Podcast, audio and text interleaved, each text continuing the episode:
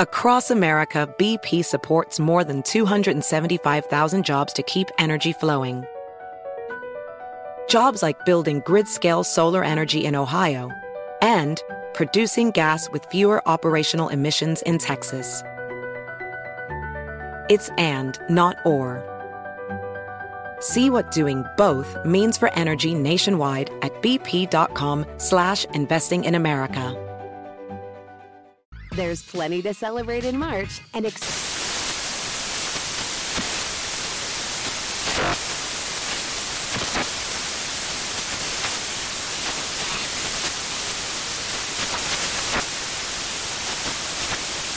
National Craft Month with the perfect pizza at home class from Craftsy. And anytime is right to listen to iHeartRadio's iHeart Country Radio. Discover more shows and movies for free.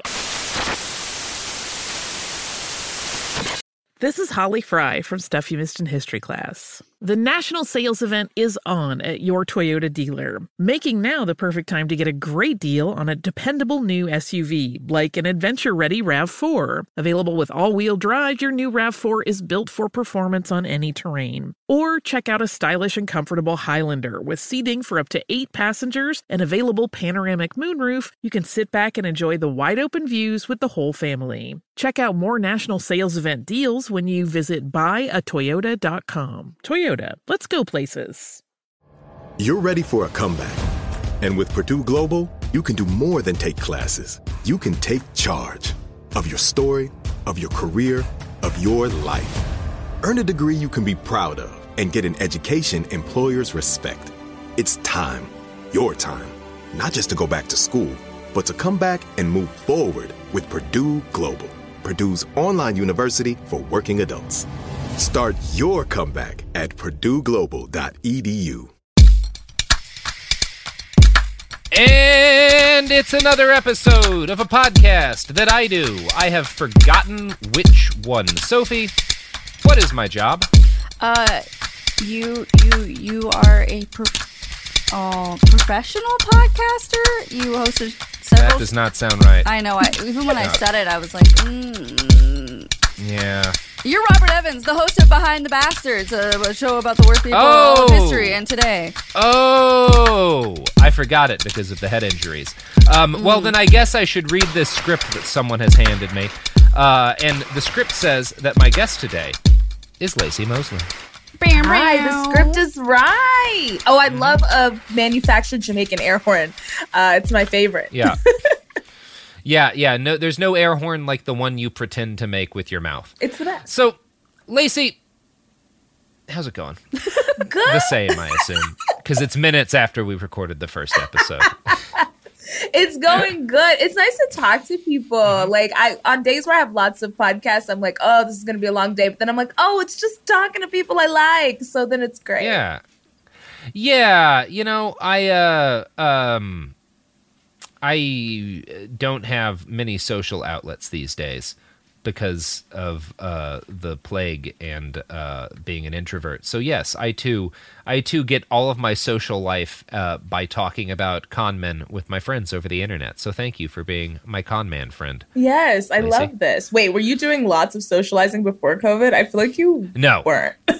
no, no, no. I was mostly hiding in a fortified compound. Anyway, so when Gregor MacGregor traveled back to London in 1821, he brought back with him his wife and a scheme that was, on the surface, very silly. The land that he'd been given was beautiful, but again, worthless from a financial perspective. It was a bad place to grow. It was completely uncultivated. So discovering like whatever resources might be there would take lifetimes worth of work. You'd have to cut through miles of jungle to even do anything.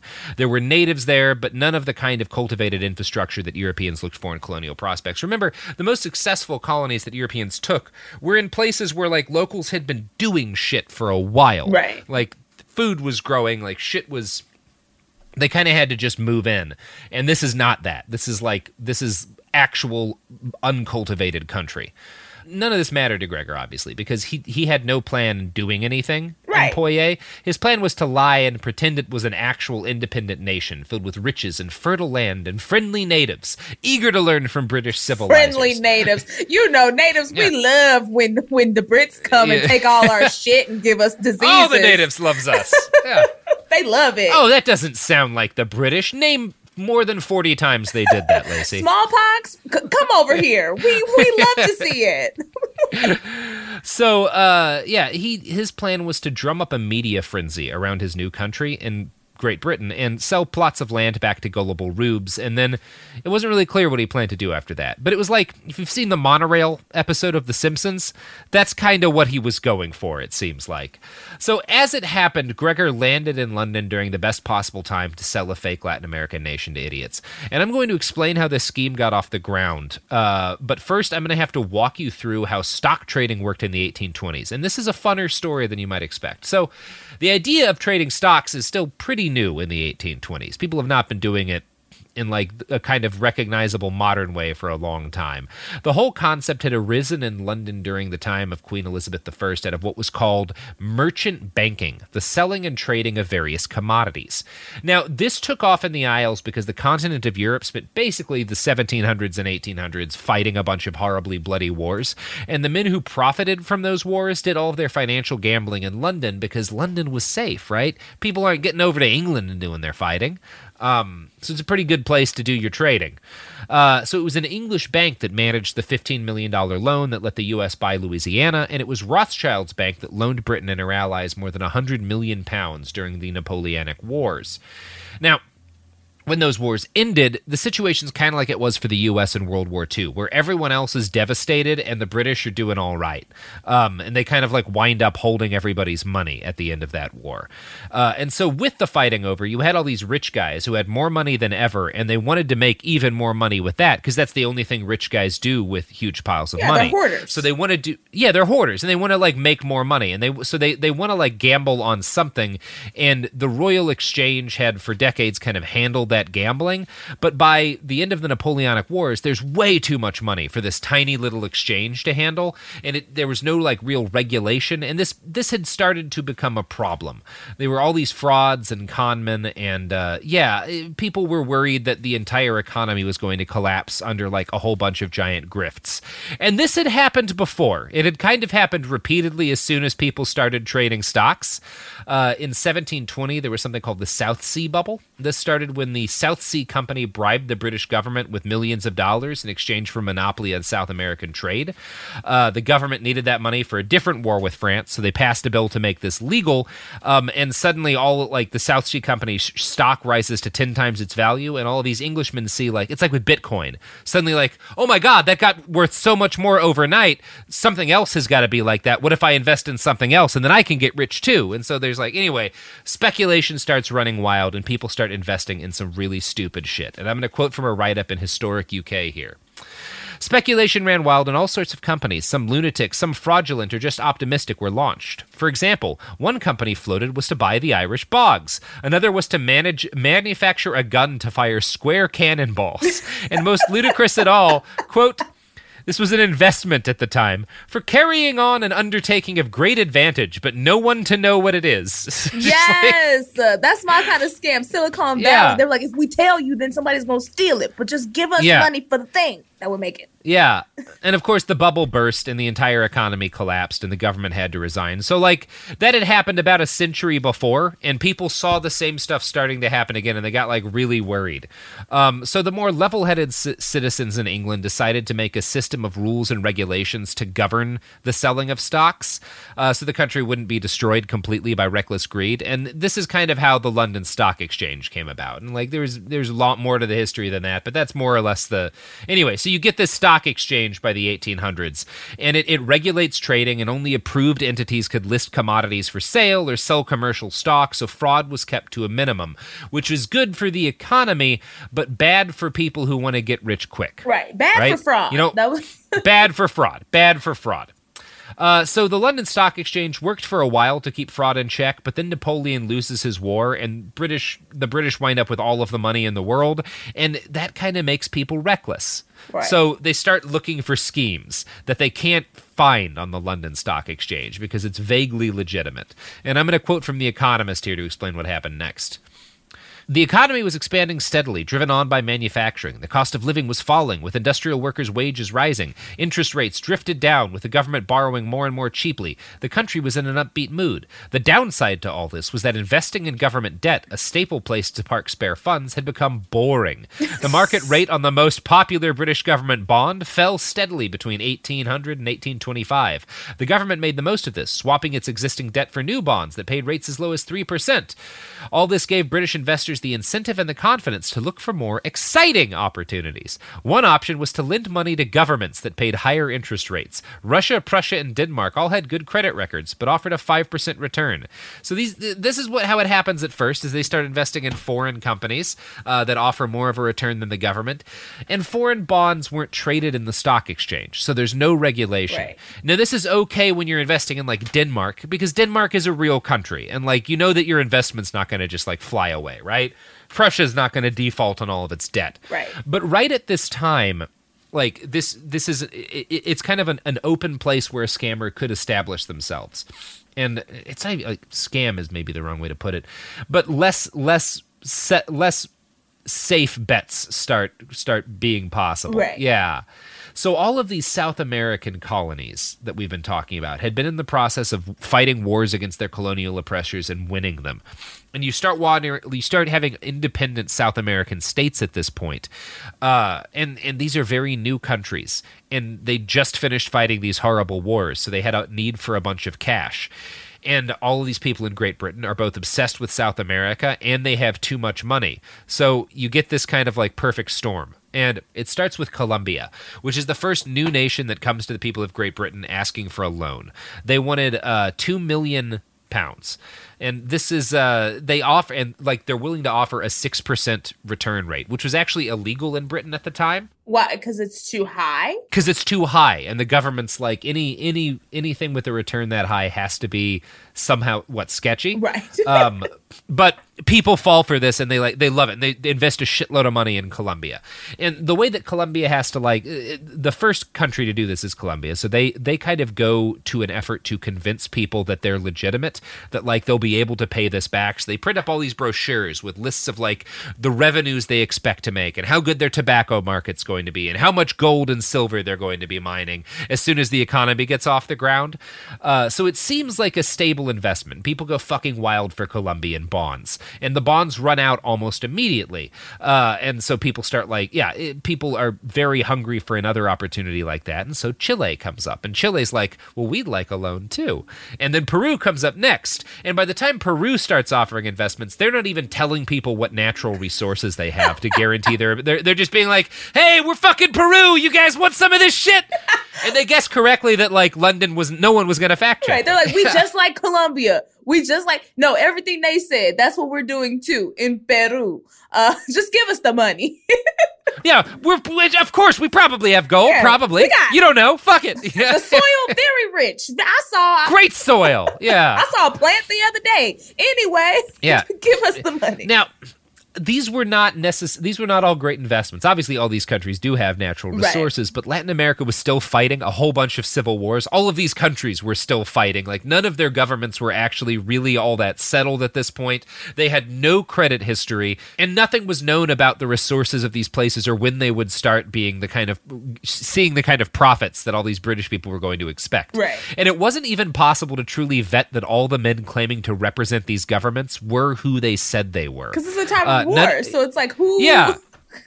anybody. None of these nations are even recognized by the British government. So, like, Now, I don't think that's the only path to being legitimate is being recognized no, by no, the no. colonizers. However, I do But- think it's fun that it's like, Yeah. we don't know who's going to be in charge tomorrow. We are definitely still Yeah. at war. yeah. And if you are a British investor and your country doesn't recognize this as a country, that might be a sign that, like, okay, this maybe I should be a little bit more, I don't know. Little They weren't. Yeah, they invested a bunch of money in these places, um, and this is the London that Gregor MacGregor, the uh, the Prince of Poyais, walks into in 1822. And the only disadvantage he had when he was trying, because he, he wants to do the same thing with Poyais. He wants to put it up for a bond issue and like get a bunch of money from people who are expecting it to be paid back. Uh, and the only disadvantage he has in doing this is that Spain had never owned his country. Um, so one reason British folks were willing to invest in like Colombia or Peru is that the Spanish had fought like hell to hold on to these places. So even though they didn't know exactly what resources these countries had, they figured if the Spanish are willing to fight hard for them, There's there's got to be yeah, exactly. Now, so Poyais didn't have that, but it had an advantage that none of the Latin American countries issuing bonds in Great Britain had, which is that its head of state was in London, and its head of state is, of course, Gregor MacGregor. Yeah. So he immediately goes to the press. Like that's his first thing. Smart. Uh, and he starts talking about how, like, basically uh, talking at Poyais is this like utopia with with undiscovered riches and stuff. Uh, and he he has he hires a bunch of assistants to write newspaper ads and leaflets and ballads to be broadcast by like street singers in London and Edinburgh and Glasgow to try to convince So people he hired that like Drake to sing about Yeah. He Yeah. was like, "We popping this bottles is a real thing. yeah, yeah, yeah. Every day." That rhymes. We bopping bottles in Poyais every day. Yeah, that would make yeah, me go. it- it is shit. Yeah, fuck, that's good. I would go. So we have some examples of some of the ads that he hired. This one was published in the Glasgow Sentinel, uh, Sentinel, and I'm going to read it now. The climate is remarkably healthy and agrees admirably ably with the constitution of Europeans, many of whom, having become much debilitated by a long residence in the West Indies, have been completely restored to health by a removal for a short period to the Bay of Honduras. The soil is extremely rich and fertile, bearing three crops of Indian corn in a year, and produces not only all the necessities of life in profusion, but is well adapted for the cultivation of all those valuable commodities which have rendered the West Indies so important, especially coffee, sugar, cotton, tobacco, cocoa, etc. So everything valuable grows here, and the climate makes you healthier if you're European. Right. And everyone's coming here to the island here, the land heals Yeah. the sick, basically, is what Yeah. he said. Beautiful snake oil Yeah, salesman. heals sick white people. Yeah. Only white people. Don't worry. We'll only heal sick white people. Well, you know, it's it's kind of a thing at this period. All the places where Europeans are making all of their money by selling and mining commodities kill Europeans in huge quantities because you know they're giving smallpox to the natives, but like they don't have immunity to like all, any of the local diseases either. So. Uh, yeah, there's a lot of reasonable questions that responsible men asked about this investment scheme. Uh, for example, Gregor, how do you plan to plan to repay this loan? And Gregor answered that Poyais had a lot of gold and it had all sorts of animals that could be hunted and it had great soil and soon there'd be a bunch of stuff for sale. And so w- when he said this, people were like, "Hey, Gregor, if Poyais has all this shit, why has no one ever traded with it before?" And Gregor's like, "Well, the locals were too scared of getting the Spanish attention, and then Spain would colonize them, and like they didn't want that." And so then they were like, "Well, well why why didn't Spain conquer Poyais? Like they were right there." And he was like, "Well, there's mountains too. There's all these big mountains, huge, biggest mountains you've ever seen. No one could get into it." And a really So- deep lake, like the deepest lake, and honest, lots of lake currents, sharks, lake sharks. Tons of sharks, sky sharks too. Nobody could get it. So these again are all pretty transparent lies, but nobody was checking him out because people just have money to burn and they want to get in on South America. So the loan that Gregor wound up seeking on behalf of Poyais was two hundred thousand pounds, just a fraction of what larger nations had asked for, but enough to make him very rich. It's the equivalent of about like eleven million dollars or eleven million Oh, yeah. pounds, I guess today. Yeah, it's a lot of money. So if Gregor had been an ordinary con man, he would have focused on just this grift. But by 1822, Gregor had gotten good at being a con man, and the loan was just his side grift. His real plan was cr- to convince hundreds and hundreds and eventually thousands of English and Scotsmen to sell their property, buy land from him, and immigrate to Poyais to help civilize it. Now, I should note here that there's some debate about whether or not he actually intended to try to settle and govern a new nation. There's some evidence that, like he did on Amelia, Amelia Island, he wanted to move all these people out there so he, they could form the core of a private country. Um, but he never actually tried to do this. Uh, and whether or not he intended to try and start a settlement, the plan was a con from the beginning. And evidence of this comes from the propaganda booklet he wrote to entice colonists to immigrate. It was titled Poyais, Sketch of the Mosquito Shore, including the territory of Poyais, descriptive of the country, with some information as to its productions. Now, he credited the writing of the book to Thomas Strangeways, a man who did not exist but was supposedly a captain in the Poyean military, which also Strangeways. did not he, exist. That was Yeah, his yeah. fake friend's name. What a name. Yeah. Johnny Fake Name, my good friend. Jesus. Timothy Yeah, Lampchair. Just fully looked So- around.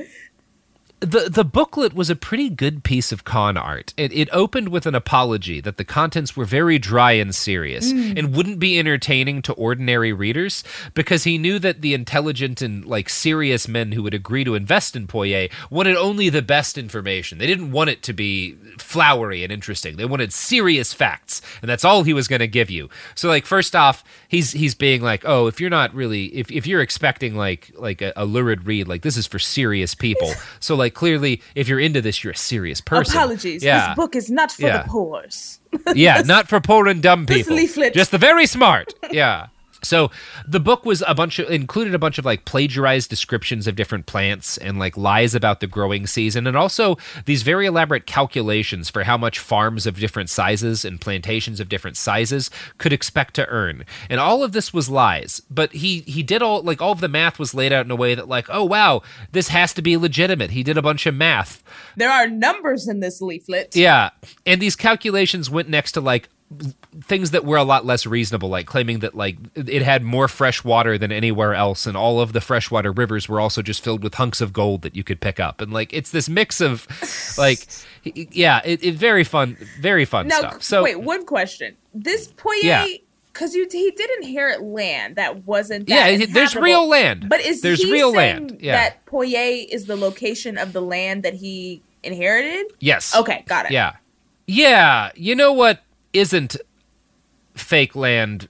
Kind of grifted from Where, a where you going here, buddy? king. I don't know, Sophie. I don't know anymore. Let's just roll the ads. Don't be sad, Robert. BP added more than $70 billion to the U.S. economy last year by making investments from coast to coast. Investments like acquiring America's largest biogas producer, Archaea Energy, and starting up new infrastructure in the Gulf of Mexico. It's and, not or. See what doing both means for energy nationwide at bp.com slash investing in America. Witness the dawning of a new era in automotive luxury with a reveal unlike any other as Infiniti presents a new chapter in luxury, the premiere of the all new 2025 Infiniti QX80. Join us March 20th live from the edge at Hudson Yards in New York City, featuring an unforgettable performance by Grammy and Academy Award winning singer, songwriter, and composer, Jon Batiste. The all new Infiniti QX80 is unlike any luxury SUV you've ever seen. Smart enough to anticipate your needs even before you do. Every line, curve, and detail was thoughtfully crafted so everything for every passenger feels just right. Don't miss it. Mark your calendars and be the first to see it March 20th at 7 p.m. Eastern, only on iHeartRadio's YouTube channel. Save the date at new-QX80.com. 2025 QX80 coming this summer. There's plenty to celebrate in March and ex-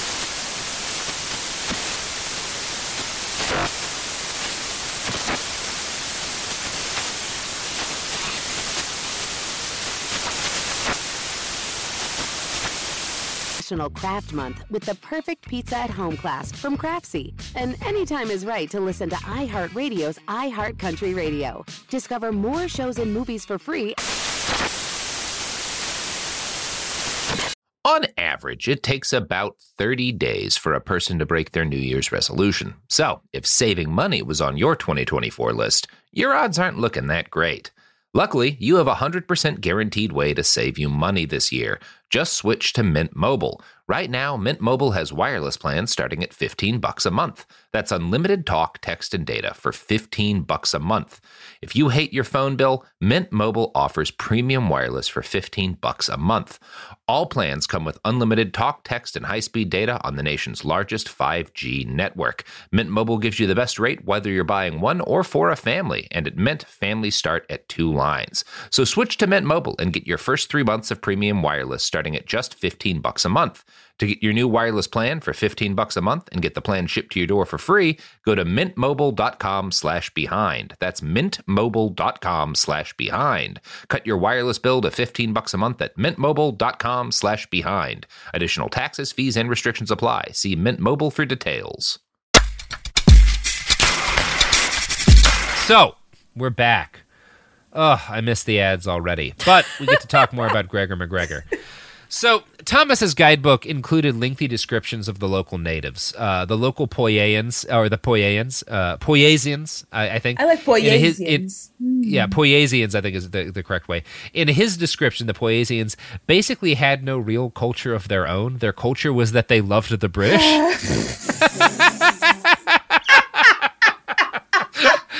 uh, Yo, he really sold them the white man's dream. yeah, he knew he knew how to sell this shit. Like he's not dumb. He knows his people. Uh, Their he wrote, quote, they love you. Like yeah, that's all yeah, they talk they about. love they love you. Yeah. He wrote, A tradition has long prevailed among them that the gray eyed people, meaning the English, have been particularly appointed to protect them from oppression and bondage. He was like, all That's of, his good grift. Yeah. all of the women are young and their breasts are Mhm. right underneath their chin, and all they want to do Mhm. is marry an old, decrepit British man. yeah, yeah. the older and The women won't marry young men. They won't fuck anyone under 70. so yeah, he tells them that like these people are d- probably descendants of the Aztecs. So they're formerly civilized people who needed English help to rescue them from barbarism. Oh, oh god, he was like, look, they were colonized once and they loved it. They were like colonization, chef's kiss, and they really wanted you guys to come back. Yeah. So, um, yeah, he, he wrote, quote, they have repeatedly shewn an anxious desire to acquire the arts of Europe, as is manifest by their repeated invitations to the English to form settlements among them, as well as by their former offers to cede a part of their country to Great Britain, thereby showing that their aversion to Spain does not extend to all other nations of Europe. Yeah. Can't wait for you white people to get here. You know, They need you. said They don't know how to have a country without you. Yeah. Said every indigenous population. Where are the Yeah. white people? When are they getting God, here? we've been. All we've got is this unspoiled country and like a culture not based on constant toil and like ah. You know what we really need is some incredibly filthy cities choking to death on coal dust. God, if only we had coal dust. Tell Turlington to pull up. We're ready. so yeah, he uh, he also goes into length in his this book about like how how happy the natives are to be hired for basically nothing, and how like oh you just give them ammunition and they'll hunt all the food that you need. They love doing it. Like and also you know if you if you hire them and pay them, they never want raises. Like they're happy getting paid the same amount forever. They also Yeah. want to be treated as second class citizens. Oh, they love it. Can't get enough of being second class citizens. You know what they said to me the other day? They were like, "What if we had a system of segregation here? Wouldn't that be grand?" they said they said to me, me MacGregor, they said we are tired of opportunity. Yeah. we are sick of it. So he also lied about the present extent of European civilization in Poyais, claiming that a forgotten load of British settlers had already set up like a nice, orderly European city in the country that was its capital. Like, there's already a white people city waiting for you. All you got to do is land there. You'll have workers. You'll have a nice city with a bunch of comforts. Like, it'll be fine. All you got to do is set up your your your farms. They're ready to just be planted, and you can just get just start making money right and away. wait, MacGregor, you said the city. You said the city is called White People City. Yeah, Whitetopia. uh, it's full of full of full of full of nice white people things. It's got I don't know. John Mayer is always there. He never leaves. white Conda forever. Selling white Conda. Oh, I Yeah. love it. Yeah, condos as far as the eye can see. Burritos with no spices at all. It's amazing. I love that you thought that. Do you think I said condo? oh, I mean, yeah. like Wakanda forever, white Conda. Oh, oh, White oh, white. Con- condo oh, that's e- that's better. I thought you were making a comment about white people's famous love of condos. Robert, So- Robert. Shaking her head. Robert. So hundreds and hundreds of people sign up, and they all start paying him a ton of money for acreage. Thou- he's he's making money hand over fist for la- this land that these people had never seen. And the bulk of his volunteers were Scotsmen, because Gregor finally figures out how to con his own people. Beautiful. Yeah, Starts at home. um, it it starts at home. Yeah. The historians have spent a decent amount of time trying to tease out why Scottish people were particularly vulnerable to this scheme, and uh, there's an interesting paragraph in the BBC on it. Quote. According to Columbia University psychologist Tory Higgins, people are usually more likely to be swayed by one or or other of the two motivational lines. Some people are promotion focused; they think of possible positive gains, and some prevention focused. They focused on losses and avoiding mistakes. An approach that unites the alpha with the omega appeals to both mindsets, however, giving it universal appeal, and it's easy to see how MacGregor's proposition offered this potent combination. He published interviews in national papers, for instance, touting the perks that would come from investing or settling in Poyais. He highlighted the bravery and fortitude that such a gesture would demonstrate. You wouldn't just be smart, you would be a real man. The Scottish Highlanders were known for their hardiness and adventurous spirit, he wrote. Poyais would be the ultimate testing ground, a challenge and a gift, all in one. Gotta love toxic masculinity. It's like, Oh, are you gonna It's move to stuff. Poyais or is your dick small? And Yeah. I, I'm working on using that grift. Like, are you too much of a coward to get into a gunfight with the FBA, sw- FDA SWAT team? Like, oh, I mean, if you don't want to get into a gunfight with the FDA, then don't move to my compound and die for it. yeah, me. what's wrong Like, with you? I mean, that's a what's personal wrong with problem. you? oh, you're a coward. No, that's fine. It's cool to be a coward. That's cool. Yeah. Like, you don't have, like, the cool people are going to go die fighting the FDA. You don't have to. Because you're not cool. Yeah, you can live the rest of your life knowing that you're a lame ass. yeah, yeah, knowing that you suck.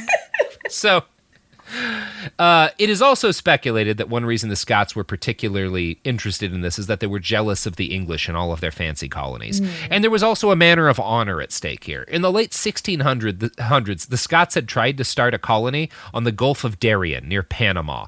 And it was a poorly led shit show, and basically everyone either died or were conquered by Spain. And Scotland invested fully 20% of all of its money in the scheme, No. which kind of destroyed the entire country for years. So, they were bad at colonizing. Yeah. I kind of like that for them.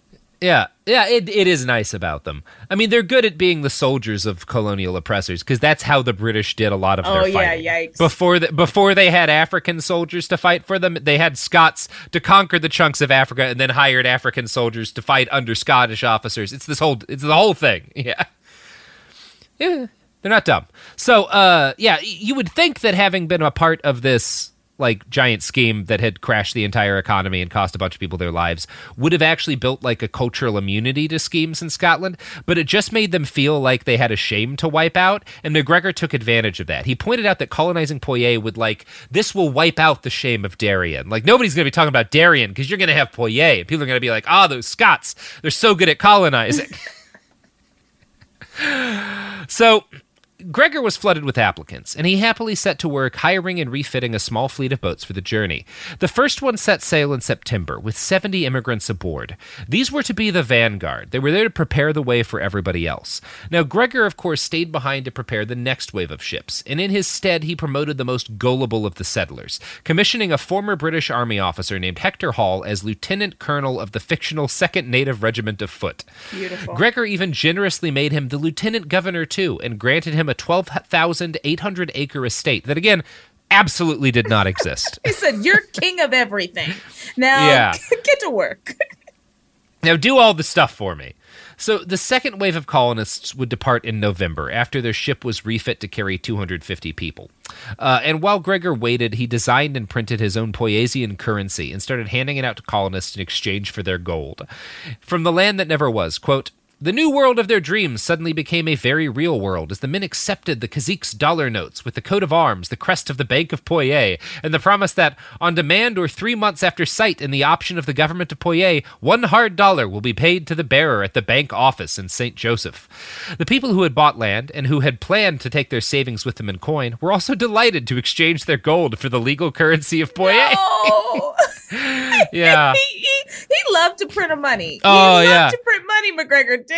He said, "Y'all take, give me your real money. I'm gonna give And it's a, you it's a good scheme. It's like, oh, you you're, you got to get on a boat. All that gold's heavy. You know, it's not heavy. These totally real dollars. these Poyais books." oh yeah, real as hell they are. So, just as the refitting neared completion, disaster struck.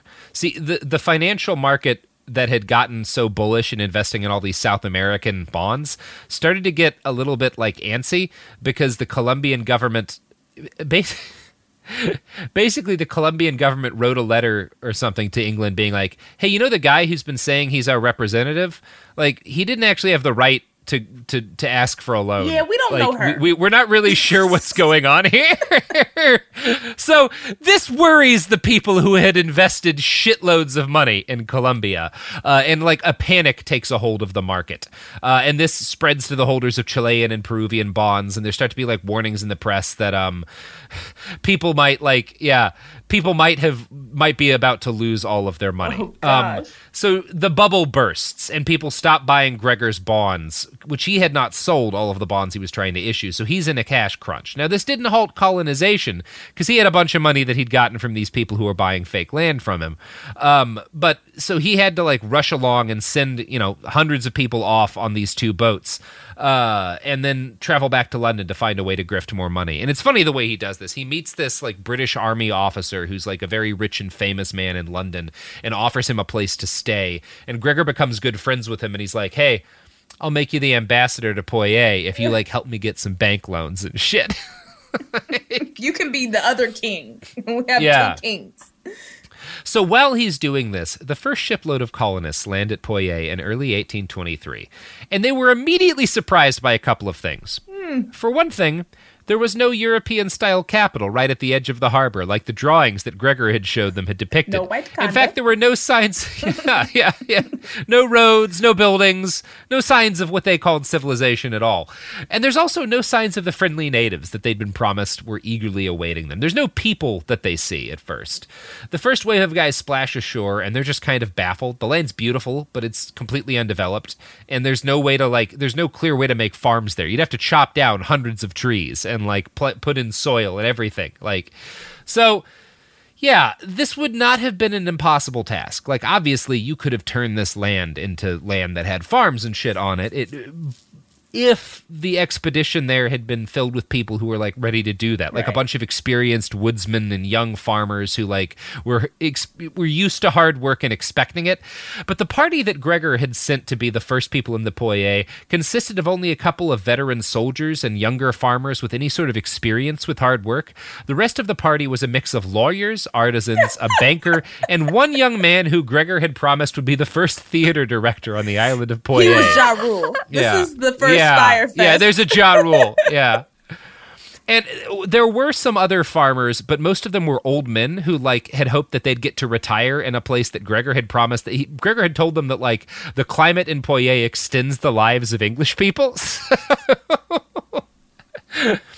And then there were clerks who were supposed to staff the empty government offices in a capital that did not exist. So this was not the crew of people you would pick to build civilization from the ground up using nothing but hand tools, right? Like th- these aren't the folks who are going to clear cut forests and start farms from nothing. Right? Oh my gosh. These are the Yeah. influencer girls. Yeah, these are a lot of influencers, right? Like there's a lot of people who basically thought like basically a lot of people who were like middle class and upper middle class and who were told like you want to be aristocrats, you move here, you can be like the new aristocracy of this new country. And then like, ah, there's no country. Sorry. But you are still aristocracy. Look, you you can Yeah. rule that tree. Yeah. You can rule Oh, yeah. those leaves. eh, You're the richest guy in the woods according to the fake dollars I gave you. that you can use nowhere because there's no one Yeah. here. you cannot use. So there were people, there were natives, and some of the natives were friendly, but others weren't. And like none of them had any desire to work for white people, like because they were doing their own thing. They were like, well, like we're fine. like we already have lives. Like what do you, you guys are all dying? Like we don't we don't want to like nobody wants to take advice from you. It should not be that easy for white people to think Yeah. that people want to work for them. they were like, of course they want to work for us for nothing. They want to be exploited We're by white. us. Come on. Well, this is where we get to the thing about this that is this a beautiful piece of historic irony because all of the white men here, uh, they weren't particularly bad within sort of the context of their cultures, but they all had the same thing that basically all white Europeans had, which is this belief that like they inherently knew how to be civilized in a way that other peoples of the world didn't. And like that's why they should take all this land from these people is they knew how to civilize it. And so finally, a group of these people who believed that they were who believed that they were going to help a bunch of poor non-white people learn how to be civilized. This group of people finds themselves in a land that's actually truly wild and undeveloped. And so that it was like, okay, guys, like you're here. Are you you're gonna make a civilization now? Can you do it? And of course not. They all completely fucking collapsed because there oh. was nothing for them to just take over and steal. They actually would have had to build civilization from the ground up, and none of them were ready to do that. Right. They were like, look, we did that once. And then we stole Yeah. everything from everybody else. Yeah. And we didn't like people like a thousand years ago did that once, and we've just been kind of coasting. Like I'm gonna be honest. Yeah, we We stole guns from China and it's been easy. That's it.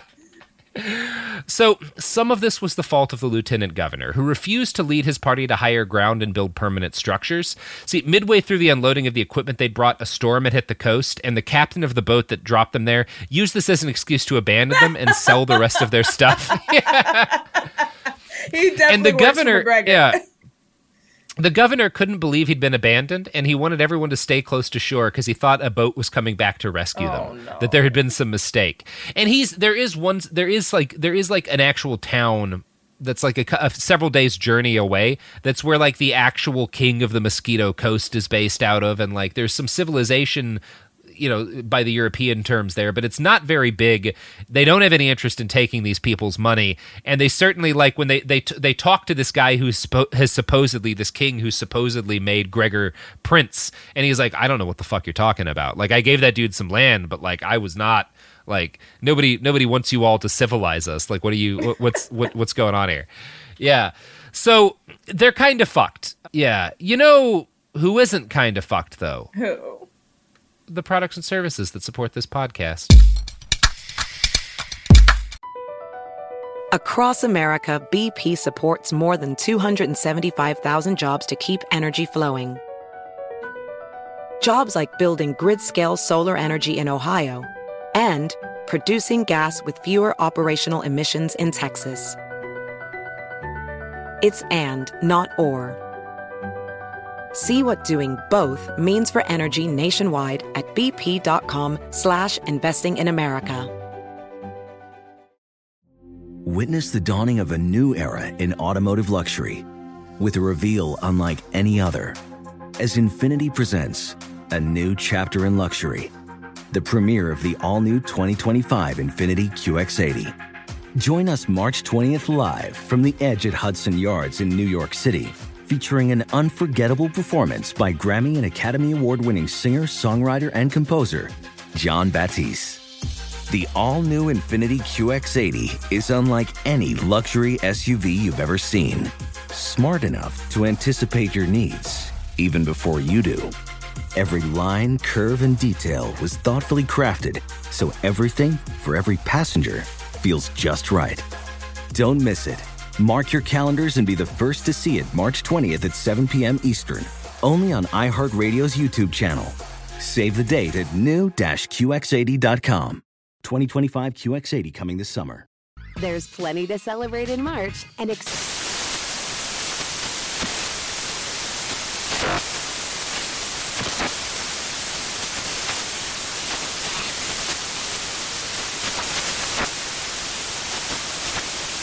National Craft Month with the perfect pizza at home class from Craftsy. And anytime is right to listen to iHeartRadio's iHeart Country Radio. Discover more shows and movies for free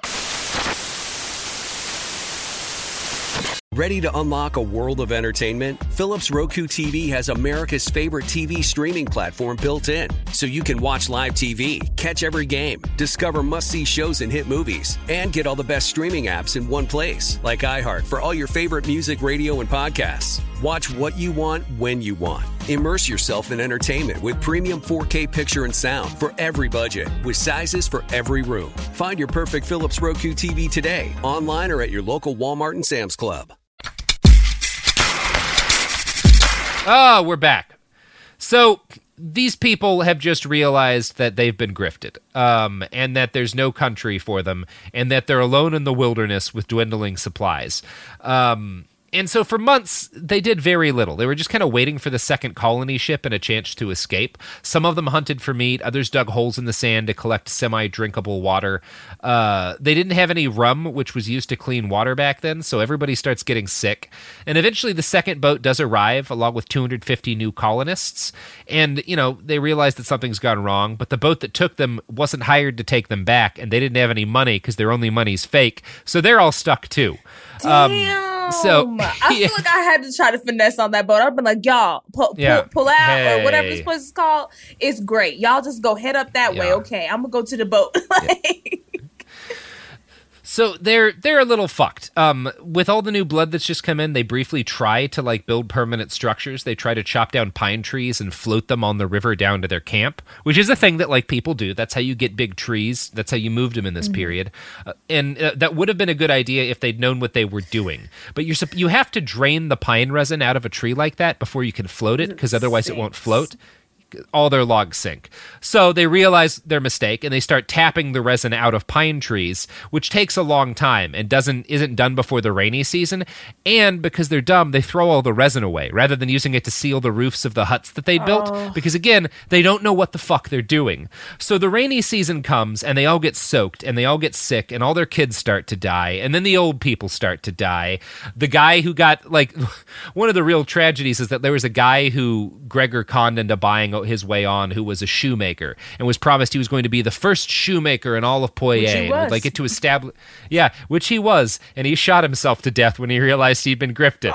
Um, blew his brains out with a musket. Yeah, very sad. So all of the people who were supposed to be in charge of this endeavor, all of the professionals, the former military officers, the civil servants, the kind of er, the people who were planning to be the aristocracy of this new society, completely failed to take a hand in building an actual survivable settlement. Instead, they vested all of their hopes in the lieutenant governor, who made regular trips to the only settlement in Poyais to try to find some ship to take them home. They didn't. They they they just had no interest in actually attempting to make the best of their circumstances because they didn't know how to bring civilization to a place. course. They just knew how to exploit people when there was already civilization. David Sinclair writes, quote, They had been led to believe that they would find homes in or near a great city that was essentially European in style and peopled by men and women like themselves, including English and Americans. In the event, the only people they found living in Poyais, aside from the natives, were two eccentric Americans named Murray and Winship, who had built themselves a farm in the hills behind the Black Lagoon a couple of years earlier. I kind of think those guys might have been gay and just like escaping Murray a, and s- Winship. a world there. I love it. Yeah. Well, this is just the like we're gay. The world's terrible. Let's go live alone in the middle of nowhere on a farm. I love it. Seems like Yeah, yeah. It's a good, good. I, I wish. I hope things worked out for them. I don't know anything else about them. So. It was hardly surprising then when the likes of Colonel Hall, the civil servants, the officer class, and the manager of the National Bank of Poyais realized that they had been comprehensively duped. Their first thought should have been to escape from the inhospitable wilderness in which MacGregor's deception had deposited them. On the other hand, there can be no doubt that part of the tragedy of Poyais was the failure of the men who, through their societal position alone, would have been regarded as the national leaders of the group, to adjust to the uncomfortable and dangerous circumstance created by MacGregor's lies, and to show some of the capacity for leadership that might have been expected of them. Instead, when the conditions they found on their arrival did not correspond in any way to those promised, they took the view that because the authority conferred upon them by MacGregor was obviously as bogus as the country he described, it was no business of theirs to try to compensate for his betrayal. Basically, they totally dropped all responsibility. When they thought they were going to be in charge of a country that was already ready built they were they were ready to be responsible. When they realized they were in a dangerous situation none of them were willing to do anything. They took all their badges off, threw the jacket yeah. down. They're no like, no i'm not in charge of shit. What are you talking about? Yeah and there's there's a part of this story that kind of reveals how fundamentally hollow the social structure of the British Empire really was. These colonists had been left in a bad position, but not an unsurvivable one. They had a year's worth of food rations, they had two doctors, medical supplies, tools, and guns. They could have built a survivable community. But they weren't a community. They had no desire to be one. They were a bunch of people who wanted to get rich quick and make non-white natives do all of the hard work. As one survival, survivor of the expedition of the expedition, James Hastie later noted, "I do not wish to say anything rashly, but instead of attending to make us comfortable, it seemed as if everyone was for his own hand, was in it for himself. Even the boards and timber used for fitting up our berths in the ship were mostly sold or delivered. Uh, basically, like they, they had this wood that was used to build berths in the ship that they took out of the boat when they landed to build homes with. Mm-hmm. But instead of building homes, the people in charge sold it so that they could buy some manner of luxuries from the local. Like, there, like nobody took care of each It other. it's just like this himself. complete. It was every man for himself. Now, a couple of the braver souls left to make a 500 mile journey to a British colony in Honduras to try to get help. And this was noble for them, but it meant that, like, the most decent and competent men Left. in the whole expedition weren't there anymore. So by the end of April, as James wrote, quote, Sick sickness and despondency was so general that few were able or willing to make any exertion, and I am sorry to have to have to add that many of those who were still well plundered instead of assisted their sick brethren, and likewise plundered the public stores of anything they could conveniently lay their hands upon. So they robbed them. Wow. They were planning to rob other people. They wound up robbing themselves, and in the end, more than two thirds of them died. Wow. Just a couple of months. Yeah. The traumatized survivors were eventually rescued by a passing ship, uh, which was fortunate because as they were rescued, Gregor had dispatched five more ships filled with like a thousand other people men, women, and children to a colony that had become a graveyard. The British Navy was thankfully able to recall these boats before anyone else died. He was still sending people there. He- of course he was. He's a grifter. He ain't done grifting. Maybe he thought the first people would actually just buck up and start building something so that by the time the other people got there, they saw something Yeah. was in progress. That did not happen. Yeah. Yeah, if I keep sending people over, eventually it will be true that there's a settlement there. Right. He's not wrong. yeah, because they'll die otherwise. Yeah. So by autumn of 1823, the story of what had really happened at Poyais had hit London, and uh, MacGregor's response was to do what MacGregor did: Retreat. yeah, he fled to France, where he tried to do the same trick again, and, and tried to get more colonists to go to Poyais. He he got about 60 people to sign up and pay him. But event- thankfully, like Paris isn't that far from London. Right. The authorities there figured out what was happening, uh, and they got they got wind of what was going on. Really, when French settlers started applying for passports to a country that wasn't real. so there's an investigation. He gets imprisoned, but being MacGregor, he's able to kind of get himself out of incarceration. But that it. was his last trick. Um, he was left in financial debt to his investors, and his repeated attempts to find more buyers for his fake Poyaisian bond failed to sell for some inexplicable reason. he tried to go back home to Edinburgh, but he was caught by some of the people he'd conned, and he was forced to flee Scotland for the only place that would accept him. Caracas, uh, where he was still a war hero. And his status is that guaranteed him a, a kind of a place to live, basically, but not much more. He died penniless in December of 1845. Wow. Yeah. He had come up so much. If he hadn't just gone for that last, I'm going to sell y'all a freight country, he could have just lived his life out rich. He Yeah, had like yeah, $200,000 or pounds. Like, wow. Yep. Can't Yep. stop, won't stop. Can't. St- that's that's the scammer thing, right? Yeah. Yeah. That's how they all get caught. Cause like you have to be able to walk away. It's like gambling. You have to know when you're up. You just gotta leave. That's how you win at gambling. Mm-hmm. There's no other way to win at gambling but leaving. yep. Laci, do you want to Well, plug your pluggable? Speaking of scams, yes, if you like robbery, you like comedy, Scam Goddess podcast. Uh, you can find me at D I V A L A C I Diva Laci on all platforms. Robert, can they find you? oh no, no, I can't be found. That's what I thought. I'm in the fucking hills. Yeah, That's what I thought. Beautiful. yeah. But you can you, So- you can find this podcast at Bastards Pod on all the things. Yay! Yay!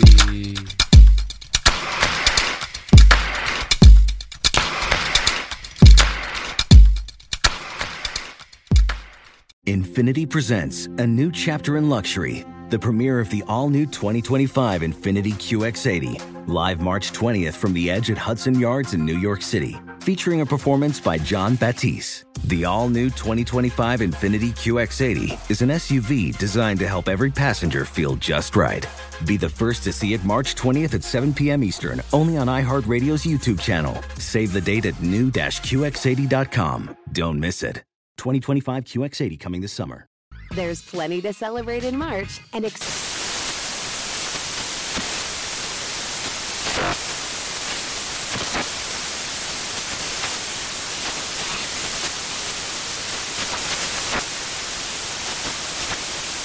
National Craft Month with the perfect pizza at home class from Craftsy. And anytime is right to listen to iHeartRadio's iHeart Country Radio. Discover more shows and movies for free. Ready to unlock a world of entertainment? Philips Roku TV has America's favorite TV streaming platform built in, so you can watch live TV, catch every game, discover must see shows and hit movies, and get all the best streaming apps in one place, like iHeart for all your favorite music, radio, and podcasts. Watch what you want when you want. Immerse yourself in entertainment with premium 4K picture and sound for every budget, with sizes for every room. Find your perfect Philips Roku TV today, online or at your local Walmart and Sam's Club.